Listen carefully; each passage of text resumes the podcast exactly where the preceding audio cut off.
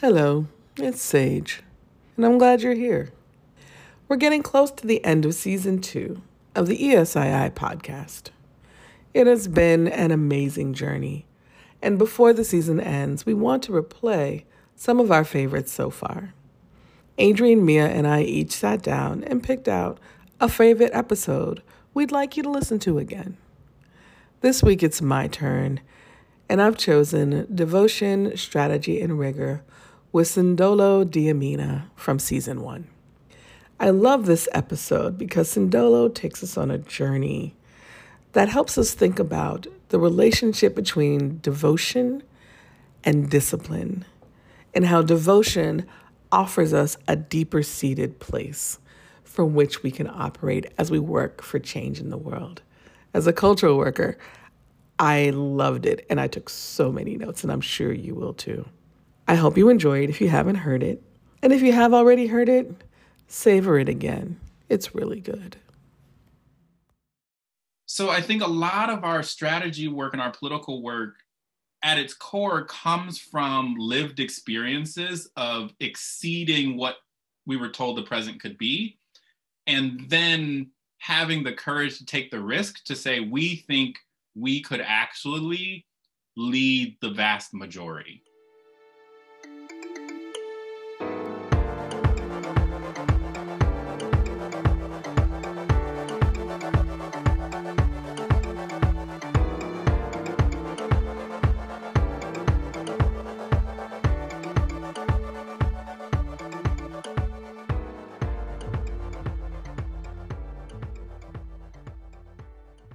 Hello, listeners, and welcome back to the Emergent Strategy Podcast, hosted by the Emergent Strategy Ideation Institute. We are a collective of facilitators, mediators, trainers, and curious human beings interested in how we get in right relationship with change. Today, I will be guiding our interview. I am adrienne, teacher, facilitator, mediator, and writer with ESII. And as a reminder, emergent strategy is the way we regenerate and reshape complex systems and patterns with relatively simple interactions. And I'm very, very, very excited about our guest today. Um, we have Sendolo on the ones and the twos. And Sendolo and I have known each other, it's been a minute. It's been a minute um, through many I was like, I don't know why that old gospel through many trials and tri- anyway. Um, so I was like, it feels like an old Southern love um, that yes. we have between between us. And I'll say, I first encountered you through Black Organizing for Leadership and Dignity, and mm-hmm. um, so my first experiences with you were who is this young, brilliant, embodied being? Um, I don't understand how you already know all these things about being in your body um, that I've been trying to learn for decades. and then every interaction I had with you was, oh, you already know everything about the political landscape. You already know everything about the world. like you, you are really um, a gifted, gifted, gifted being, and also very magical, very beautiful at the aesthetic level, but at the spirit level. Um, and I wanted, I wanted to also name you're one of the people who most intimidates me at the level of mind, right? That I'm like, mm. the hmm. way you study, the way you engage scholarship, and the self possession you have around what you're thinking and how you're thinking feels so important to me as a gift to Black people, as a gift to all people who are trying to create change in the world. So that's who you are to me. I wanted to know if you were to explain yourself to people, what feel like the key things you would offer up. Mm, yeah. Well, coming off that super sweet intro, I'm just like, I actually do think that first, my my relationship and our relationship, you know, um, I actually think is yeah. uh, shaping and defining for me. That uh, I remember meeting in BOLD space and uh, being yeah. Stirred and provoked and encouraged and seduced um, by the full range of kind of like your presence. And I think that's both been an important thing in my life and my development and i think says something about me as well that i'm like those are the things i look for in the world there's so many things that you carry yes, yes you're right? like stir me up um yeah. and mm-hmm. uh yeah i think uh just this morning i was i was reflecting on how i want to talk about uh my calling um and yes. thinking about myself as a, a, abolitionist researcher and innovator is something that's been like stirring mm. Um, i mm-hmm. love to nerd out about things do super deep dives um, and think about research in this like how do we put our bodies and our souls into something and let the experience of being in there ask and answer questions, right? So I want to dive into all these readings yeah. and books and pieces of history. Um, and then I want to actually try out ideas that come from that in my political practice. Yes. Um, and yes. that should feel like there's more agency that comes out of it. That should lead to people That's having right. ahas and breakthroughs and sighs of relief and uh, for us to actually win victories. Like that's the kind of research that I'm interested in. And though I am sometimes uh, seduced by the idea of invention, I've been playing with this piece about innovation because, uh, yeah, I just uh, like much of what you share in the world. And I think some of the best wisdom, like there's very little that we invent Right. So much right. of what we have is just like what's been passed on. And there's this real question of like, how do we make that available for new uh, communities or spaces or uh, in new ways? And that kind of piece about like, how do we take our, the long lineage of people who have said, uh, we're going to go for freedom right now? That's what I'm into. Yes, yes something I want to unveil to people is inside of the BOLD community, um, we give each other names. We give each other names, and the names are kind of essentialist names about how we show up in space. And my name is Sister Cosmic Love, mm-hmm. and Sendolo's name is Brother Rigor Fetish. And I feel like that is one of your names, one of our names.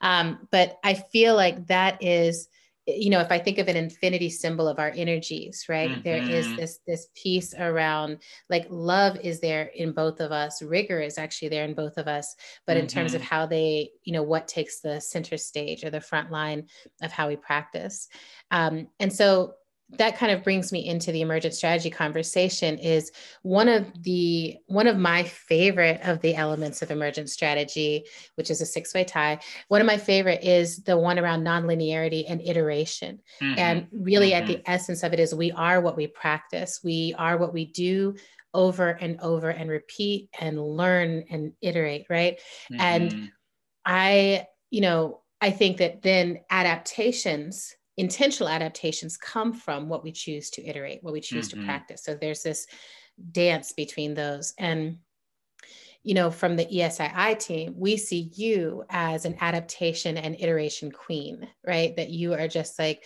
that is oh. one of the places where you shine. And um, so that we see you as an emergent strategist. And I wonder, do you accept that premise? Does that resonate for you?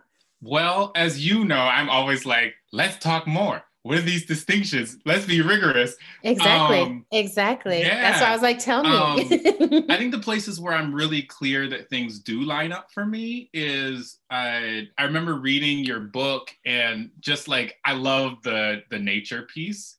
Um, and looking at nature as mm-hmm. a model, as inspiration, uh, has always, always resonated with me. And I think that aspect uh, and the piece that you're naming here around iteration really does resonate. I think there's also a, um, a generative tension for me, um, which I think is part of that infinity symbol that we've been in, where uh, the the piece about linear and what gets put out as linear there are pieces from more uh, dominant frames of doing strategy. You know, I have like some set of corporate strategy books over here and military strategy books over there, and that are important mm-hmm. elements or ingredients mm-hmm. in how I do strategy. I don't see myself as being limited by those exactly. things, but those feel exactly. important to me. and I didn't read your text as like excluding those things, but starting from a different emphasis. So I don't know. What do you think? Yeah, I think that's right.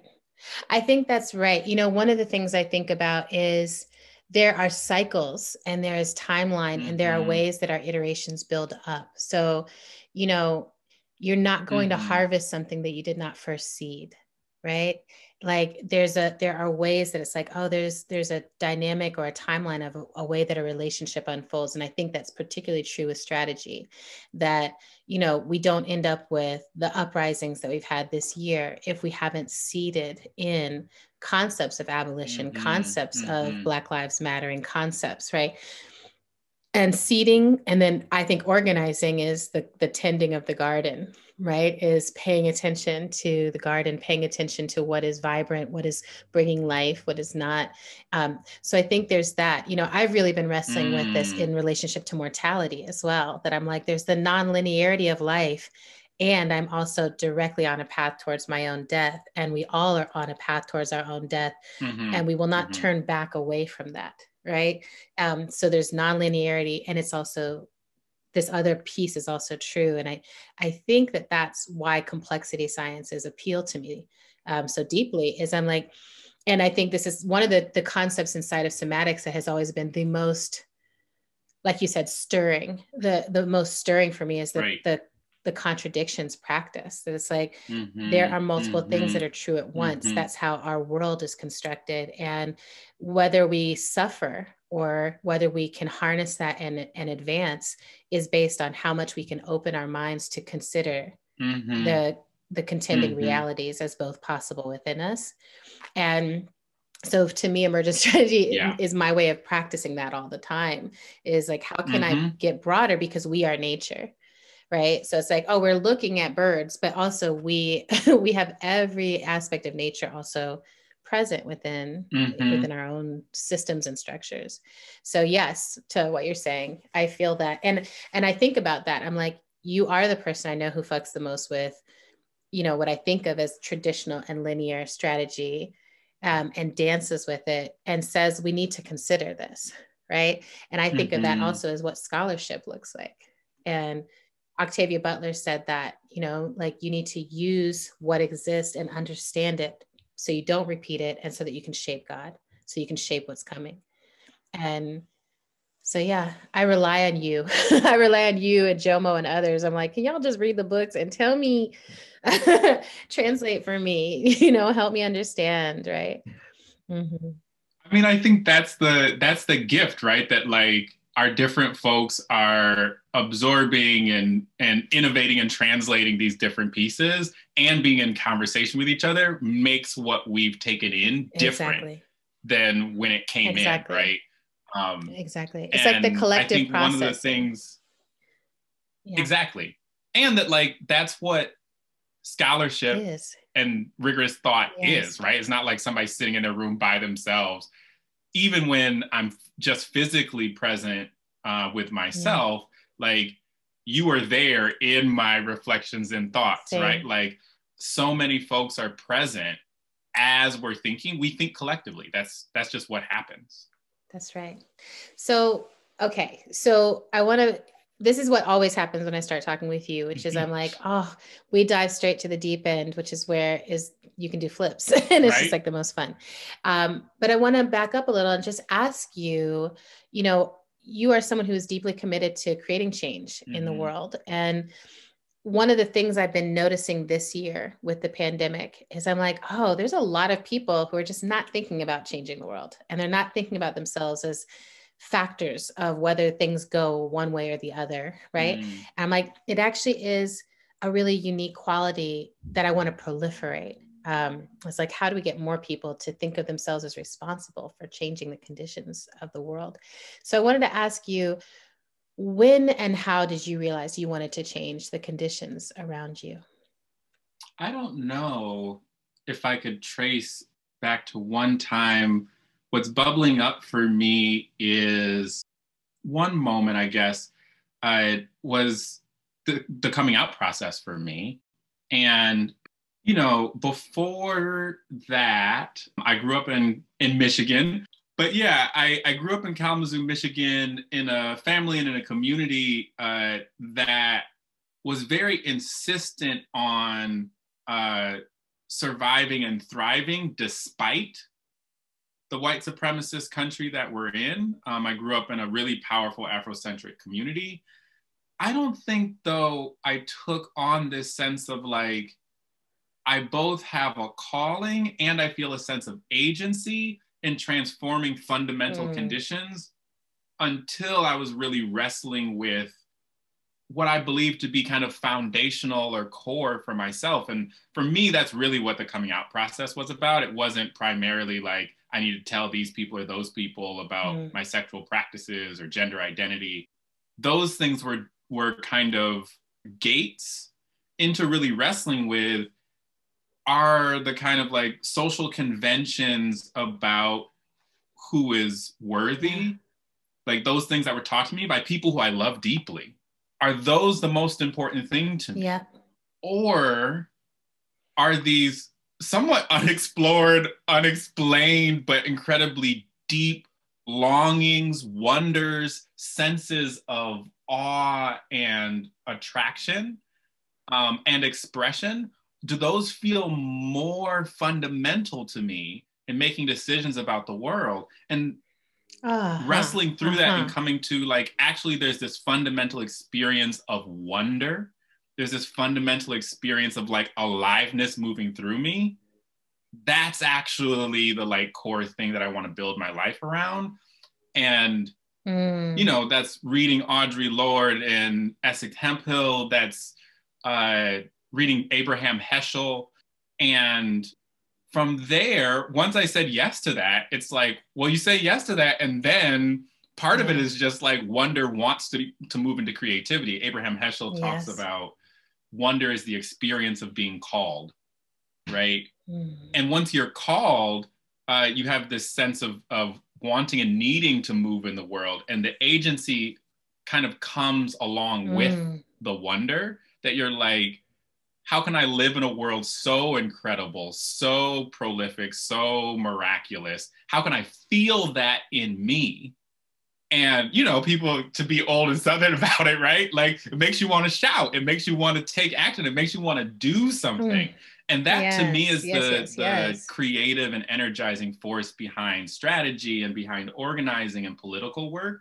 That actually it's not first that I figured out the method and the practices and the steps it's first this kind of like uh unbound mm. wonder wakes itself up um yes. and by following that i was like okay now i got to figure out how do i make more space for more of that and more people if that could unleash yes. all that for me what would it look like to create families and social structures and culture that does that for all of us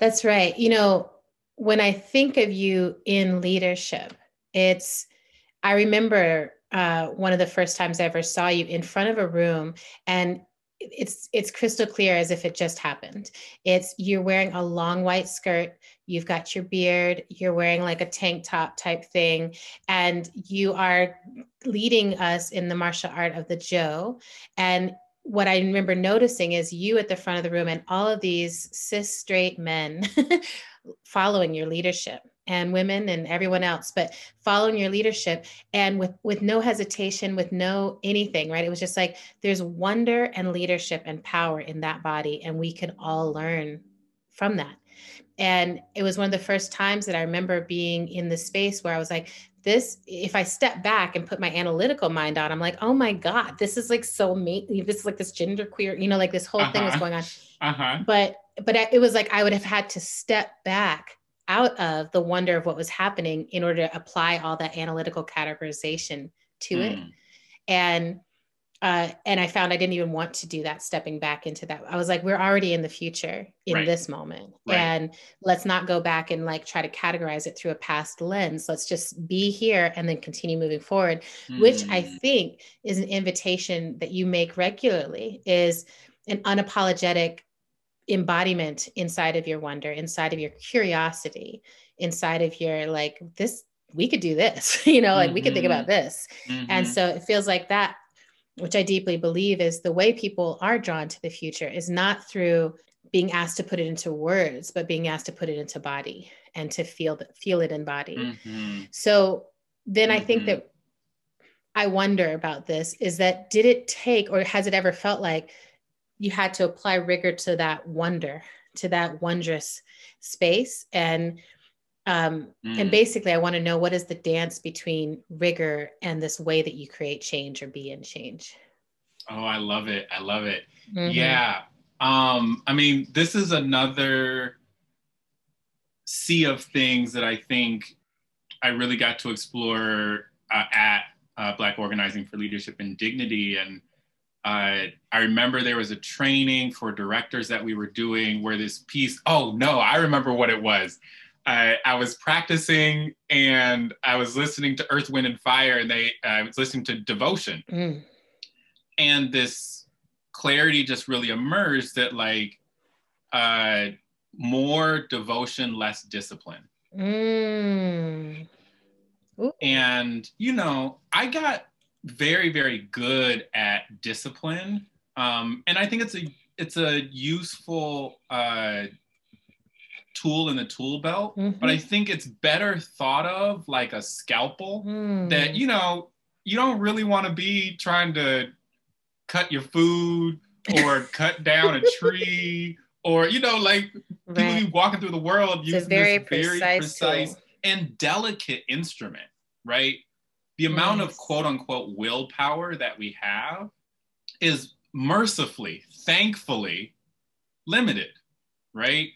Um, yeah. and that actually yeah. um, a lot of the stuff that has resonated for me is that pleasure satisfaction joy are actually the experience of multiple parts of our complex selves harmonizing with each other that's why we enjoy them mm. Mm. and that mm-hmm. the body wants to integrate and wants to harmonize. And so when we start bringing those things in, we experience a sense of satisfaction. It's like those aha moments that you get where yes. things make sense. And literally, our yeah. bodies experience pleasure and joy because something has just been integrated.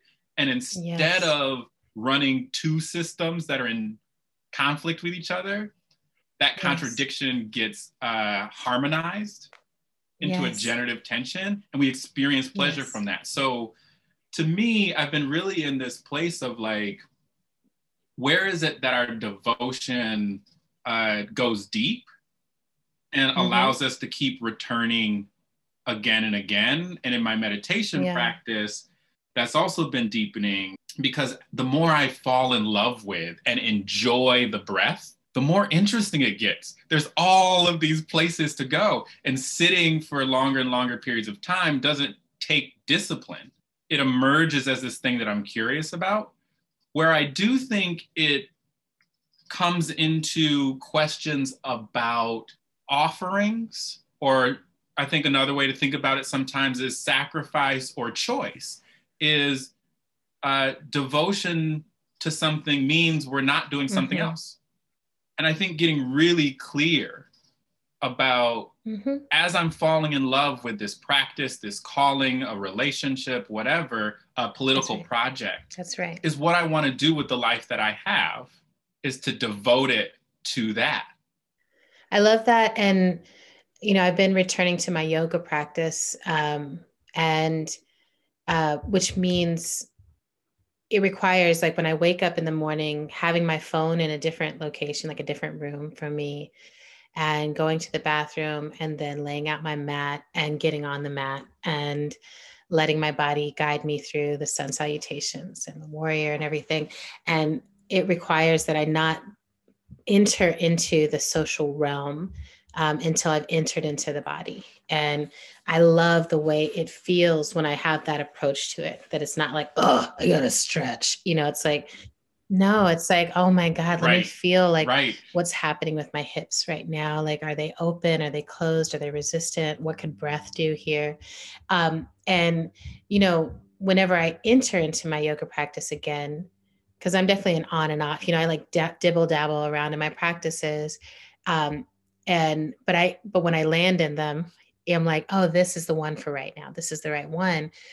Um, and I realize everything is practice like when i'm in when i'm in that place i'm like everything is practice everything is mindfulness every single thing i'm doing is a choice. And then i start to notice throughout the day what are my what am i doing you know?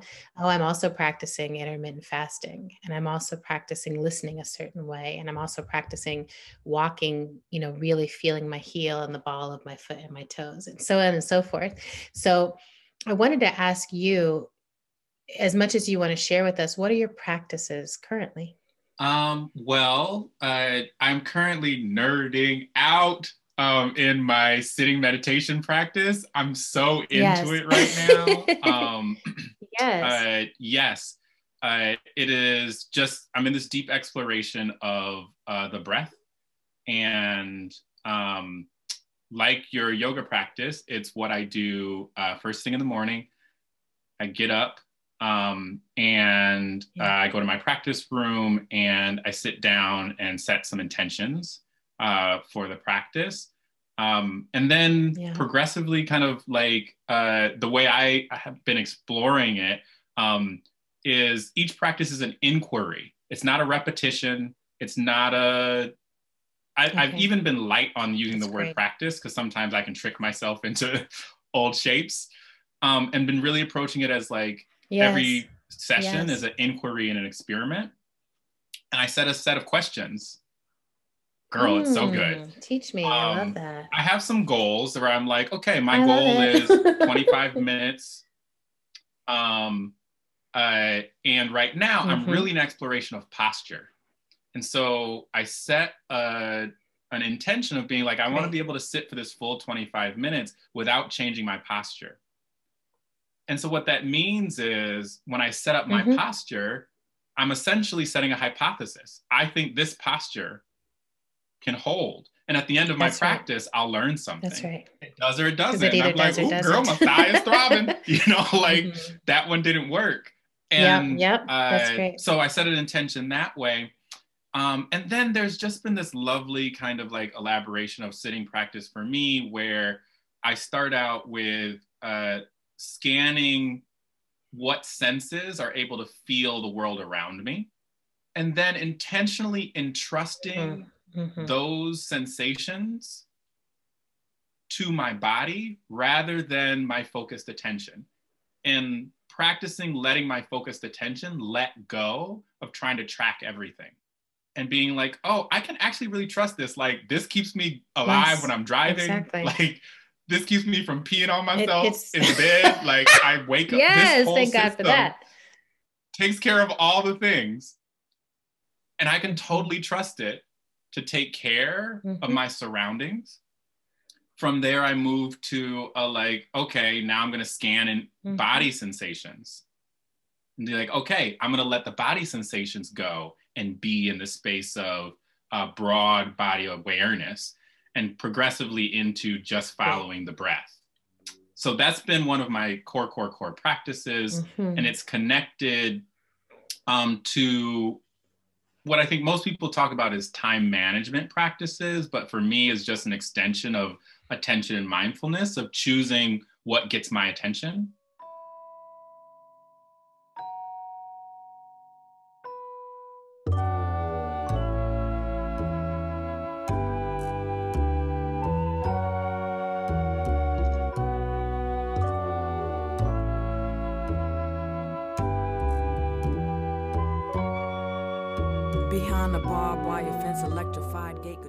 I call this attention liberation.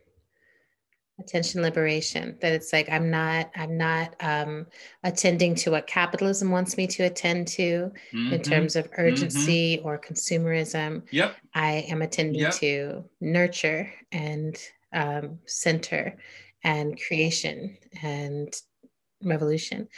Yeah. I'm like, I love that. And so then my day gets shaped by that, right? Each day can be shaped so differently if your if your attention is something that you're choosing where it goes. I love that. I love that. So you um in addition to being you know this embodiment teacher and and leader and and someone who a lot of us really look to as like oh yeah i can learn off of that body um, you're also a, a, really brilliant strategist and have been um, you know you moved from michigan maybe did you go from michigan directly to north carolina to durham I was in New York City. Okay. Before I moved to North Carolina. All right. So you you dipped into New York. You, we all have to live in New York City at least once. So good, you know, you know mm-hmm. done. And but now you're in in Durham. And yes. Um, so I really want to give our listeners and myself a chance to more deeply understand what y'all have been up to in your experiments with the local government. and I have mm-hmm. been following and admiring from a distance. Um, but you know, I've had these questions like, how does a Black, queer, gender playful human end up on the school board in the same state that won't allow trans people to pee in Target? Uh-huh. Like, in indeed, you know, like I'm just like, wait, how, how, how, how? And I feel like you've been moving both as an individual into the political game and out of the, you know, like navigating, like, where, where do I stand in this? And also, in community really shifting some some ways that you know uh, y'all are moving local politic. So I wanted to know what are the strategies, what are the visions at play mm. right now for y'all in Durham?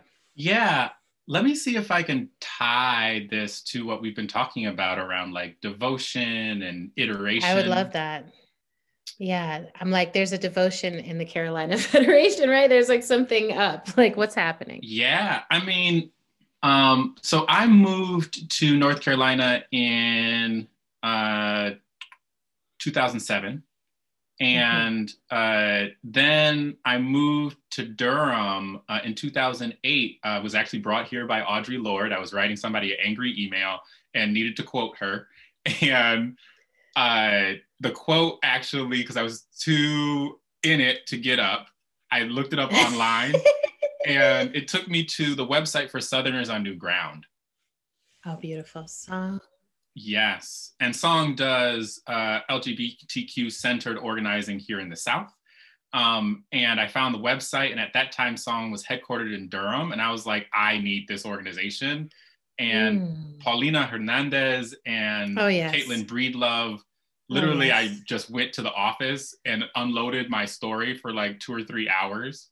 Wow. Bawled my to those two out. brilliant beings? Wow. Yes. oh yes. i love them. That's awesome. Okay. And they were like we're doing this 15th anniversary. Do you want to join? And i was like yes. Yes. Also can we call it a quinceanera and like it just oh. like went into this whole thing and Beautiful. I say that because I think this stuff about wonder really matters because yes. Durham wasn't the place where I thought I was going to stay. I thought I was going to keep moving, very connected to this gender queerness, like blackness being like, there's not really a place where I belong. I just got to yes. keep moving. Yes. And song helped me be like, actually, you belong here.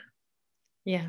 And like that 15th anniversary was like, for me, I didn't go to prom because I was like, I'm gay as hell. I'm scared. I'm whatever. And that was my yeah. prom. You know, like we had this amazing celebration. And uh, I also met here in Durham people who are similarly uh, frustrated and fed up with constantly losing. Yeah. And a dear, dear comrade, friend, uh, and brother of mine, Bryan Proffitt, um, I met here, and we had uh, breakfast at Elmo's Diner, and we were like, we want to build something where the standard is actually winning, and that we ask ourselves, is what we're doing actually winning? And that's both like that's well what we're doing really lead to the fundamental changes that we're talking about? Can we articulate a path there and if we Great. can't, like, what might we try? And so much of that was like, what we encountered was we had internalized something that I see in, in a lot of movement spaces where deep down, we actually have real despair that we can transform things. Deep down, we're like, this country is fucked up, always has been, always will be, and nobody's gonna listen to us.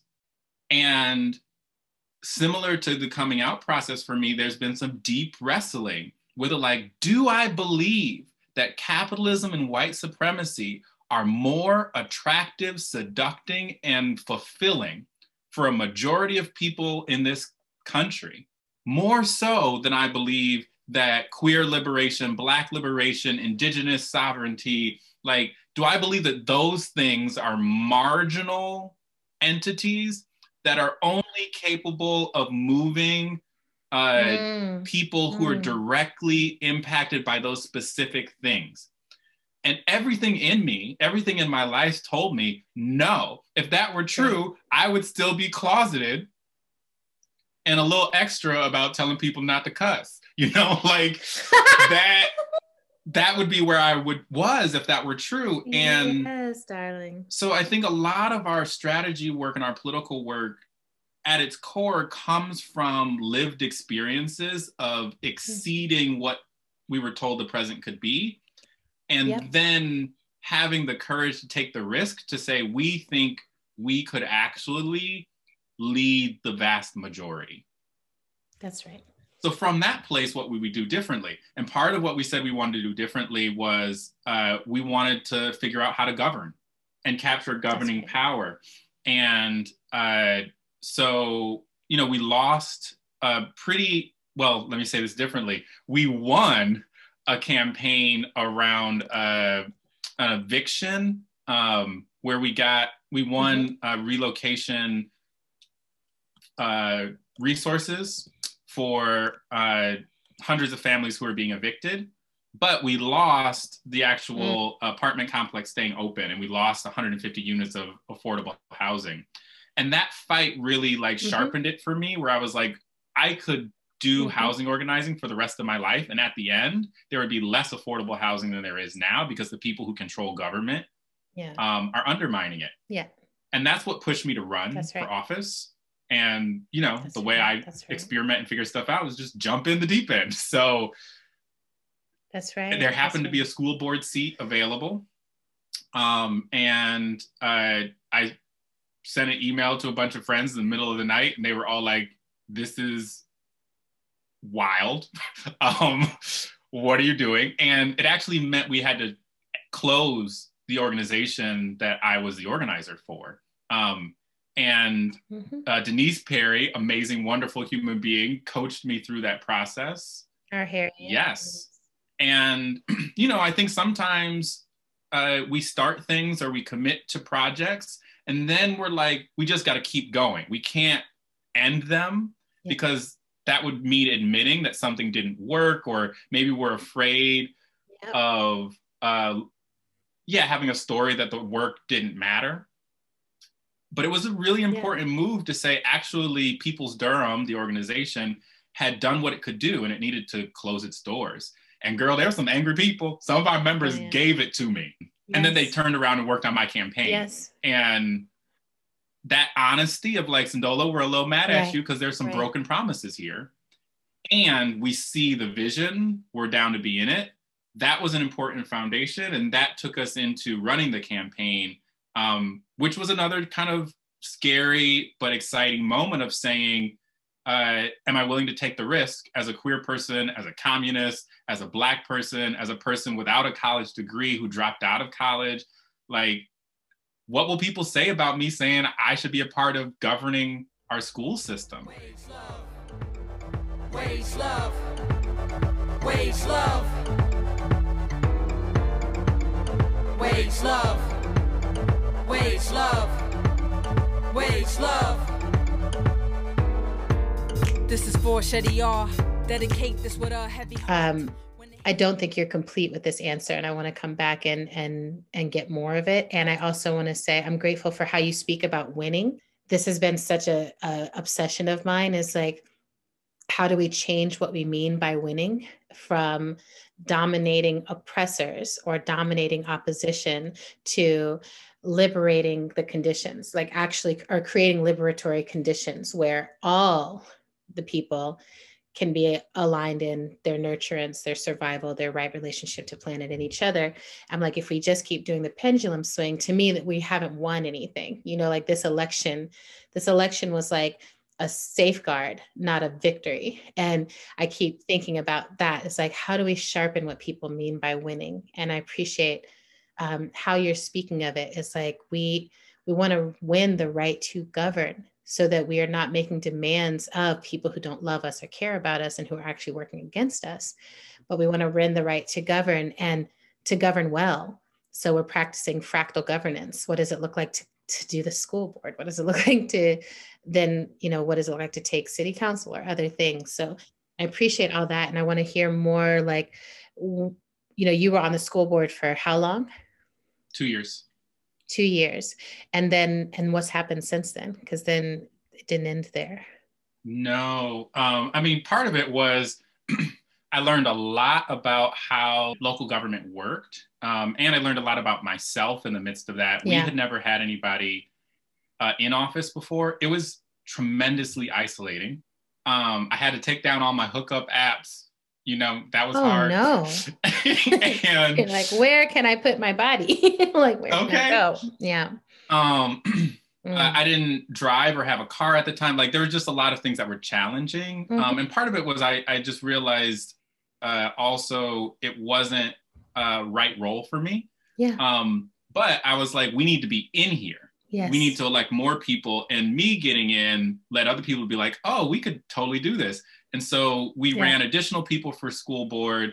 Uh, uh, but first, actually, we ran uh, Jillian Johnson, amazing, brilliant Black woman, um, queer Black woman for city council. She won, she killed mm-hmm. it. She has been uh, doing amazing work there, uh, has insisted on uh, just a defund policy and approach um, with our police force here in Durham wow. um, mm-hmm. has moved, uh, has been a part of winning a $95 million affordable housing bond, the largest housing bond uh, ever passed in the state of North Carolina. Um, yes. Uh, and we got her on first. She slugged it through um, for the yeah. first part of her term until we were able to win a majority on that school board uh, with Mayor Steve Schewel, um, Javier Caballero, um, and Charlie Reece. Um, so we were able to get a majority on the city council, um, which has had incredible, uh, made incredible differences in the lives of our people. It has also meant that our people yes. have come under attack. Jillian has been threatened by white supremacists, uh, uh-huh. have been attacked by movement people mm-hmm. who, uh, for sometimes I think for mistakes mm. um, that Jilly and our organizations have made. Uh, but it's been challenging to receive the intensity of the critiques. Um, and sometimes the critiques are not because of yeah. mistakes that Jilly or our folks at Durham for All have made, yeah. um, but are actually because as we gain power, we become more of a target for a whole range of folks um, including people who we previously were like, oh, we're on the same side. Folks were like, nope, you're not, because now you have power in and of itself. Um, yeah, and the way we relate to power is is like, oh, power puts you against community, um, and I think so much of it is trying trying to imagine a future in which it's power with and power with and power with, and I think um, it means, yeah I, I, keep thinking about this too. I'm like how do we break out of our comfort in power under um, locations in relationship to local governance politicians political practice? How do we not then only aim for power over which we're i think assuming that that would feel safe? And it's like when you get into the power over spaces i think you quickly see it's like that doesn't feel safe. You have to either be abusive or something to hold this, and you're under attack all the time. So I think that it's like how do we train ourselves and and and our communities to be in at the smallest level practices of power with, so that we build up our muscle to to to govern. I do. I love this vision that y'all are moving. And I think it requires us what you're saying about at all these different levels. One of the things that getting our people into office reveals is that all of us are always already wielding power. Always. Mm-hmm. And getting into office is another level and another layer and a level of visibility of that power.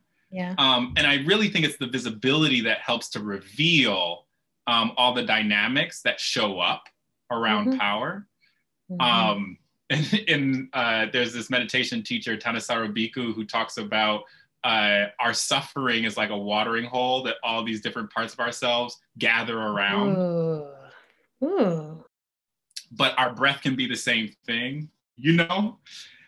And I think all the different aspects of our culture gather around dynamics of power yes. and start showing themselves yep. in these different ways.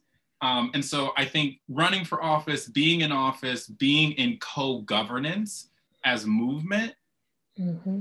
highlights and spotlights dynamics that maybe were uh, undisclosed to us before.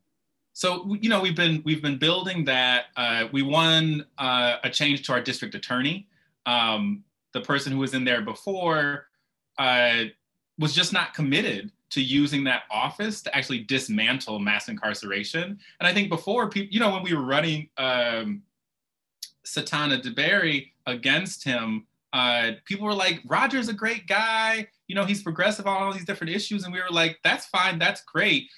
What we want is somebody who is explicitly about the project of dismantling mass incarceration. And that's what Satana DeBerry said she wanted to do. That's what she's been up to.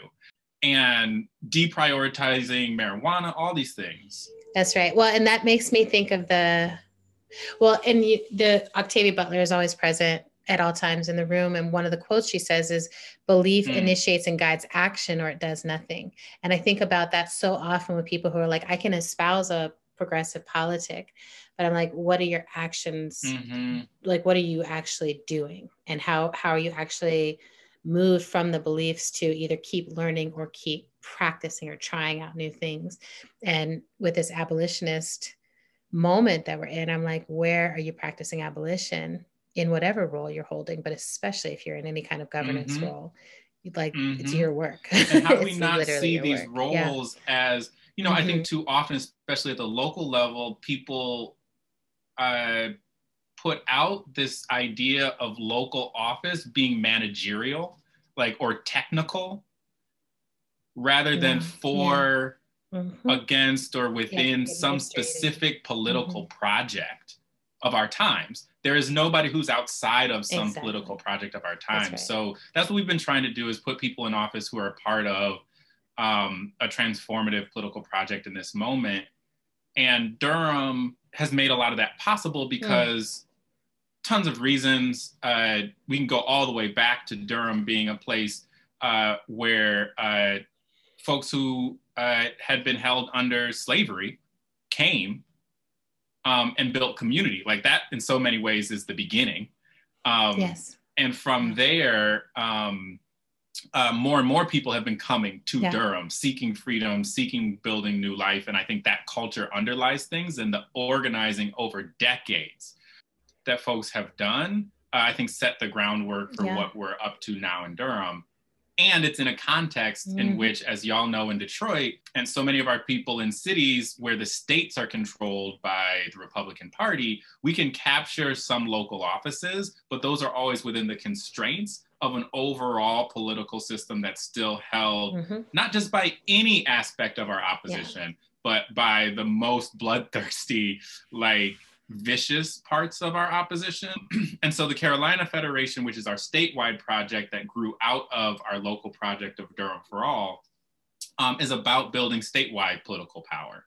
And yeah, our vision is doing at the state level what we've been able to do in Durham and to learn from the other right. parts of the state because uh, Eastern North Carolina, Black majority rural counties have something to teach us about governance that we don't know in Durham. Uh, that there are folks in Western North Carolina, um, in small towns, rural areas like that who have things to teach us. Other cities that just have different dynamics that are not Durham. Yes. Um, so we don't think we have the thing Um, That's but right. we do think we have this spark and this audacity, right. and we are in conversation with people across the state. And this year, um, uh, all of that work kind of came together in the 2020 elections. We were in uh, four different counties, um, and uh, we're able to do electoral work that challenged the hell out of us, strained some relationships internal to our organization, grew some capacities, won some things, lost a lot of things. Yes. Um, and I think this question of winning and what it means, going back to that, is Mm. really important.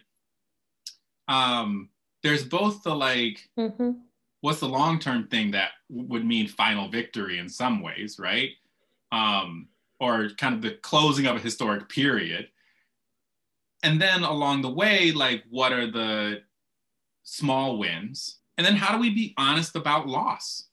Just be real honest about it.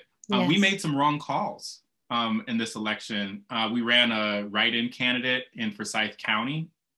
We were very excited about, um, and we lost decisively. And I think our people are really wrestling with that in our chapter in Forsyth.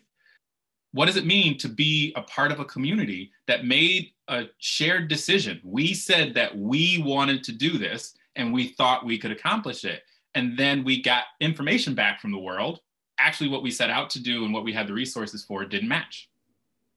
That's right. And that's the, you know, in emergent strategy, we talk about that. Like, it's never a failure, always a lesson. Mhm. If you learn, if you learn, right? If you take the L, because you have to first acknowledge it's like Yes. this did not go how we thought it would. right? And now we have the opportunity to dissect and learn and transform the strategy. Mhm. Um, but if we can't acknowledge it, or especially what you're saying, if we can't acknowledge it as a collective, right? Because I think what happens in those moments is people start to point a finger, or, you know, Mhm. it's like, oh, no, no, no, no, no. Like we ultimately all signed off on this. And so we get to carry the load of learning together.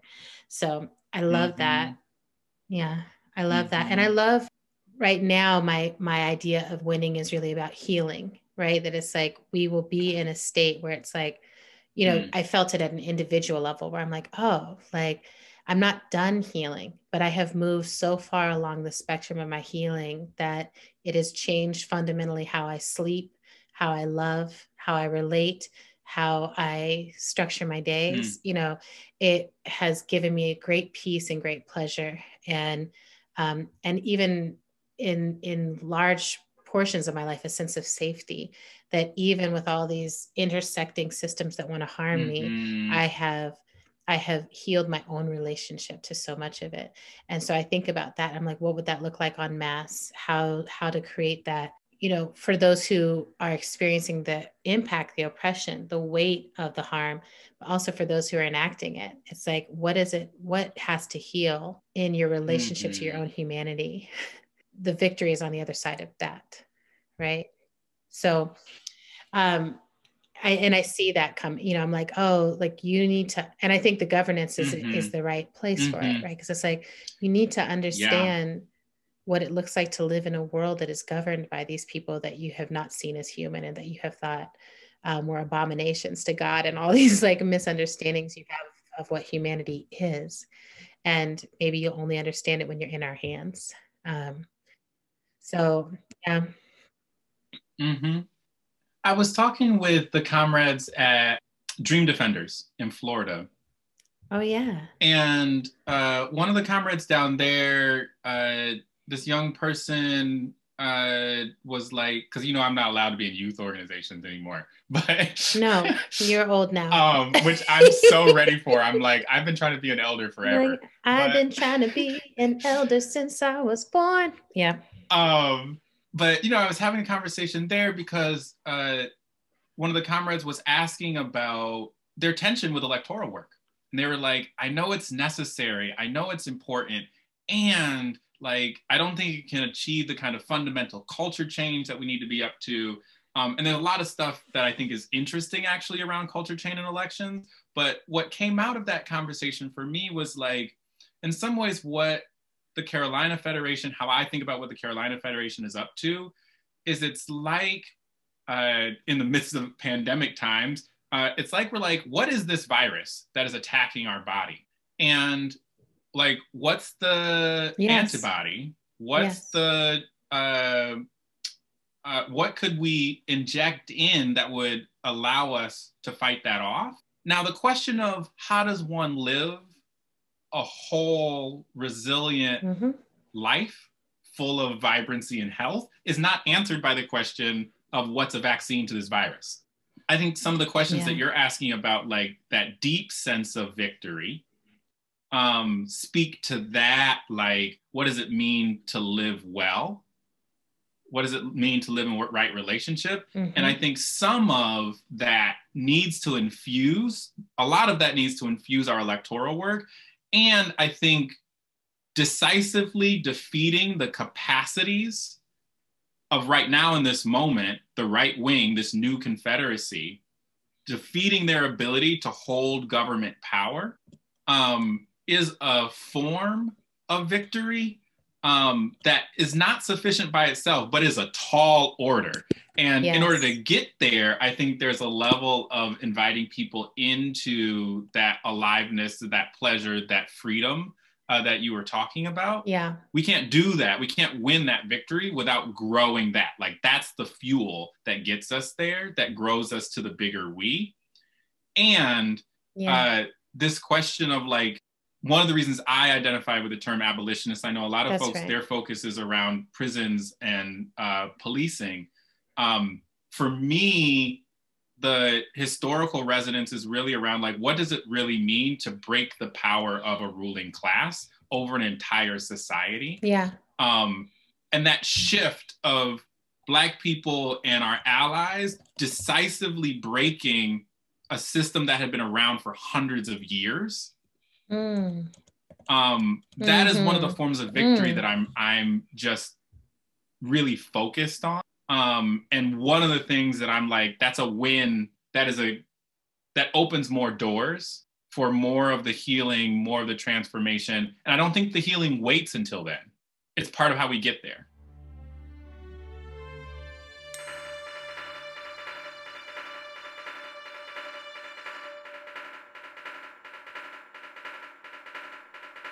Right. That's right. It's part of how we get there. It's part of it's part of every step of it, you know. It's part of like where our attention is even going in these moments.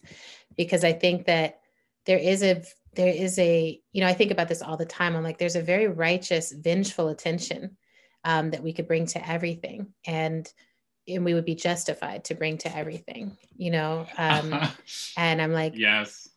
I think if we land there, we get we are lost you know we really we we are lost. Something gets lost.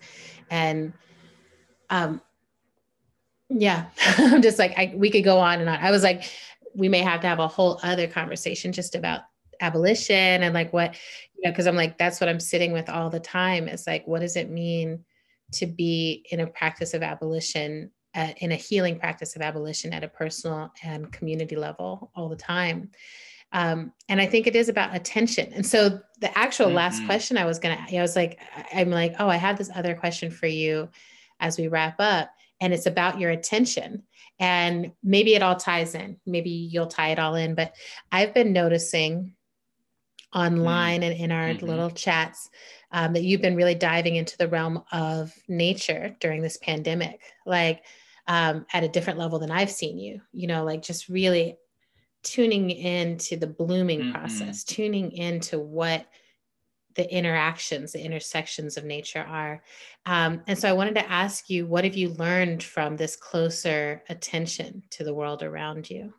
I think the thing that comes through to me that, that I can feel vibrating in me now is just the like, there are billions of processes and beings that are on my side at every moment.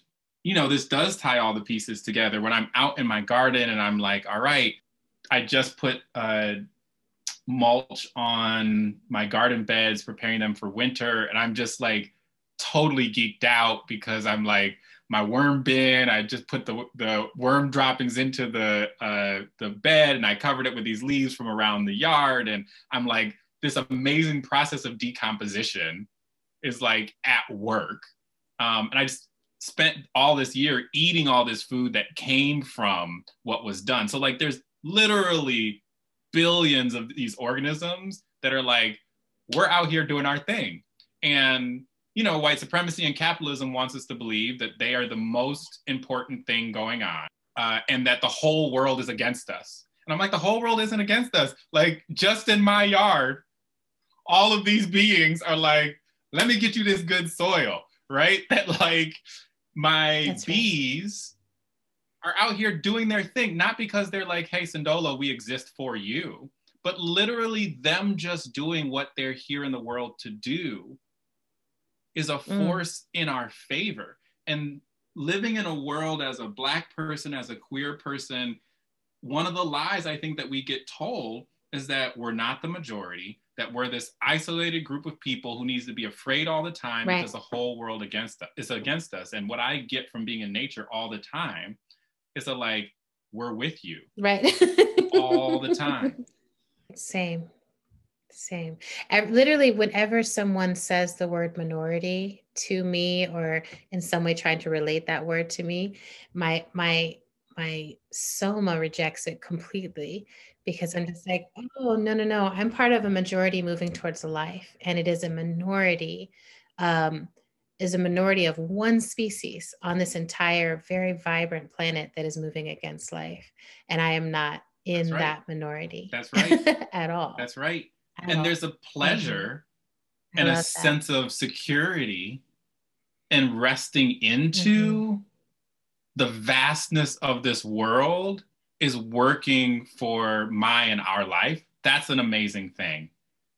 And that our intentions really can live live with and learn from all of that. And you know i can bungle and bumble through all kinds of stuff. And yeah. the bees and the plants and the raspberries and the all the things are like ooh girl what you doing over there? Like that didn't work you know like the the groundhog ate up my sweet potatoes and i was like okay. Um there's this thing that i really wanted to happen and this other being was like i wanted to happen too and i'm gonna eat it. Yeah i'm gonna um, eat it. I'm excited. you know? Um yes. and what is this process of like intending having results, experiencing loss, experiencing like bounty that I didn't yes. earn, right? Yeah. All of that I just feel like is this um, medicine and this detox from a dominant mm. culture that wants to say, you only get what you earn. You got to make everything. The world is against you. And yeah, I just think listening to nature, being in it, reveals that lie and just creates a lot of ease and pleasure for me of being like i am totally committed to the abolition of settler capitalism. And i don't have to wait until that happens to experience the wonder and the joy of being more than that. This podcast is produced by natalie parrott Music for the Emergent Strategy podcast is provided by Complex Movements, a Detroit based artist collective. The music provided is from the soundtrack of the performance installation Beware of the Dandelions. To support the ongoing work of ESII, make a donation at www.alliedmedia.org forward slash ESII.